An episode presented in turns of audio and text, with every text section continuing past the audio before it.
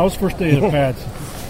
Good. I mean, well, it was the first day we actually did a lot of live stuff, and uh, it was good to hit the quarterbacks even, you know. And I think uh, they get a little too safe in the pocket, and, and uh, it's just nice to have them get the, the the timing. All of a sudden becomes a lot better when they know they're going to get hit, you know. So that works out for us. And then I think defensively, it was good for us to try to tackle because um, when you're tagging up, it just seems like you know maybe it's a three yard gain when you're tagging, but in a, in a tackle situation, that's probably eight to ten, and if you don't make it do your job from the beginning, so we had a lot of good tackling. I mean, half the practice was was with tackle, and so even our skelly was, and so uh, I'm really happy with the, with the, how the guys responded to the physical part of the game, and we'll just assess our injuries from there and and uh, try to do it again um, a couple more times before we get to spring game.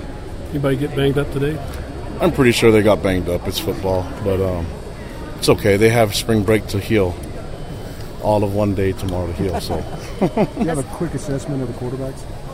Um, I was actually pleased with the way that they, they seem to have really good pocket presence, and uh, I think we had really good uh, completion completion percentage, and so um, and then they were able to scramble and run. I think more than anything, it was good for them to get uh, live work and being hit. I, um, I don't know how else you're supposed to work in the pocket. I think it's just trying to simulate game type of of an environment, and for them, it's they really need to get hit, you know, and um, can't protect them all the time. So I think the best way to protect them in the program is to let them get hit and, and uh, have them compete that way. Otherwise, I don't know how it can be a fair competition if you don't put them in the in the live situation.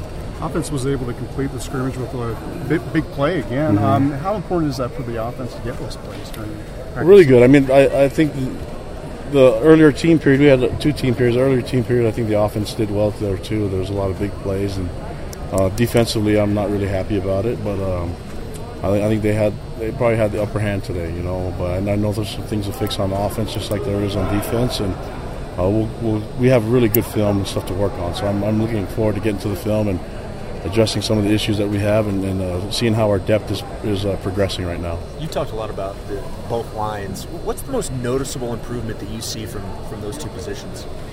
Well, the O lines, um, there's a huge difference because Coach Grimes is one of the best in the country, and then you know he has uh, his uh, mini me and, and, Ryan Pugh, and so they, they're saying the same. That's, that was a good thing, a good mini me thing. So, but I mean, they're speaking the same language and everything's built from the uh, from the O line because that's the way the coordinator is built, and I think that's uh, that's a strength for us. And so uh, we'll just keep working with it and get our guys better. But I, they weren't. It wasn't like they were perfect. You know, there were a lot of big plays to be made that, that we made some mistakes. But uh, I think that uh, Coach Grimes, you can see that that's his that's his specialty. A couple weeks in, Kalani, what's kind of the vibe of the program or the team? Oh, it's good. I mean, there's a, I mentioned there's a, lot, a huge urgency to get better and then uh, to basically you, sometimes you know looking at last year, but sometimes you have to turn the page and just move on to the next to the next part of the, the season, which is uh, let's focus on the future. And I think the offensive staff did that by not really looking at the um, the past film and just trying to build from what they know and what they see in practice. And so, um, really pleased with the way that things are going with our leadership stepping up and. Um, it was tough, you know, it was tough, but I'm looking forward to climbing back and getting past the adversity and, and overcoming the obstacles that we got ourselves into last year.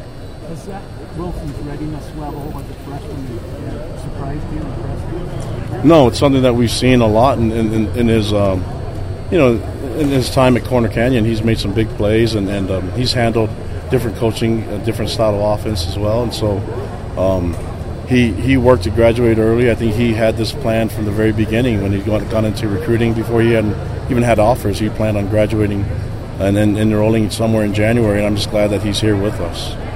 Do you remember when you first heard of the idea of early enrollees, and, and what do you think of the idea? What do you mean, the early sign day or the early? oh, the mid year. Oh yeah, I'm good with it. I mean, it's especially for um, local kids. I think it makes a lot of sense. You know, he Zach can come here and play football and go go to the, the senior prom. So, and then doesn't have to really take classes that don't matter. He started his college career early in, in academics and in football. So I think he gets the best of both worlds right now.